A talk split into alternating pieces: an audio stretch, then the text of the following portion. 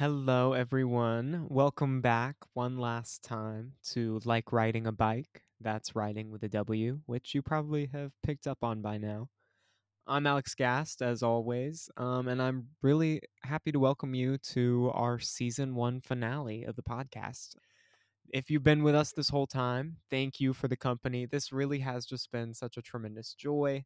I've gotten to talk to so many fascinating people, um, and if you're one of my proud and few listeners, I really appreciate you. So, thanks for for accompanying me on this journey.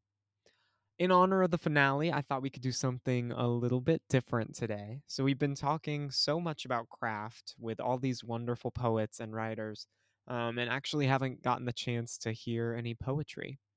So, bundle up, turn on your fireplace, and get cozy because tonight will be an open mic night. I've got three poets reading for us today. Um, they all are a part of the remarkable poetic community at the University of North Carolina at Chapel Hill.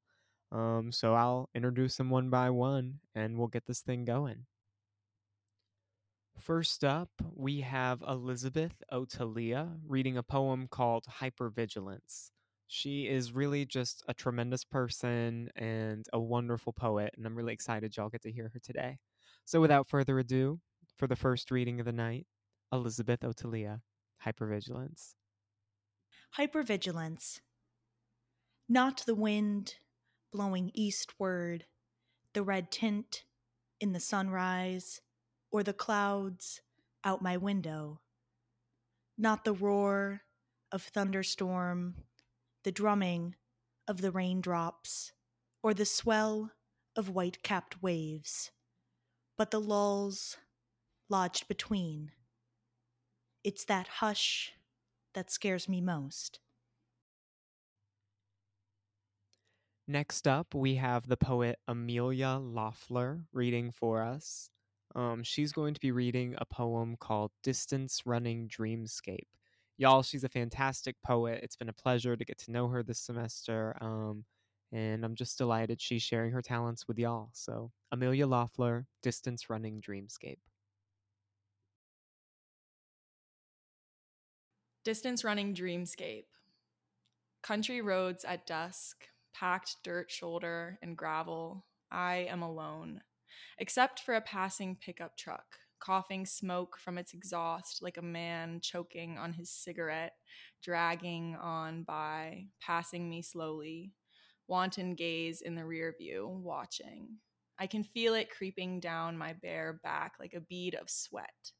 Across the fence, pasture full of pairs, mares newly foaled, haze billowing in tall grass like white linens hung to dry, the horses stir in it. Nostrils flaring, marble eyes swallowing the scene of me, the truck, the flat road to nowhere, the mist. They kip into motion, and then the herd is running too, beside me, along the fence, tossing muscled necks and wind whipped manes. There was a burning in my chest like I drank something still boiling. I strain to match their stride, but imagine a hand at my throat squeezing breath from my lungs until I fall behind. My vision spots and swims. I watch the white fence dissolve into mist like a sugar cube in hot water. The horses run ahead. The truck drives on. I loll in the road, feel gravel scraping my palms. Maybe it will wash out in the coming rain.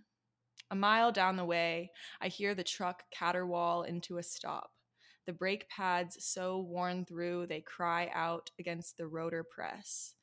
It sounds like a woman screaming herself awake.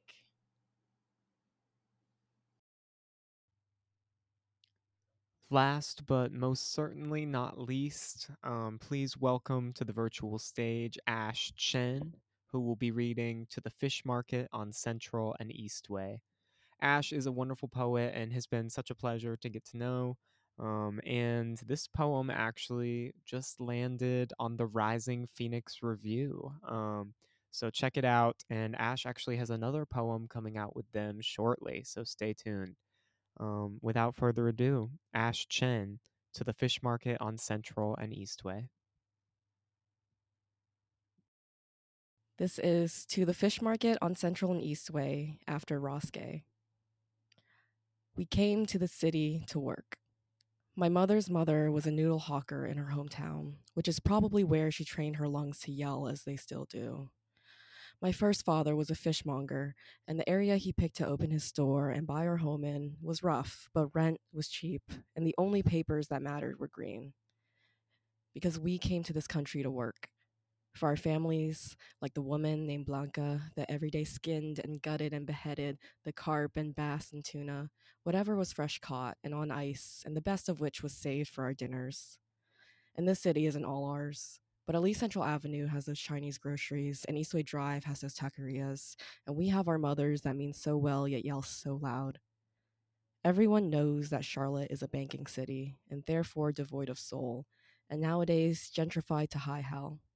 But even then, you can't scrub the stench of fish guts out of work clothes.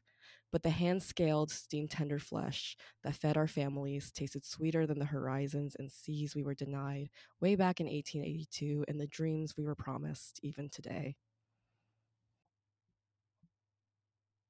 And with that, we're going to call it for the season finale of Like Riding a Bike.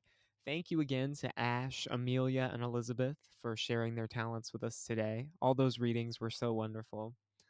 I don't think there's anything more magical than listening to poetry, reading poetry, experiencing poetry. So, if you've been listening for all these episodes, thank you for being a part of this experience with me. Thank you for embarking on this at times treacherous venture. It really has been so rewarding and such a joy to be a part of. So, thank you guys for listening. I'll see you next season.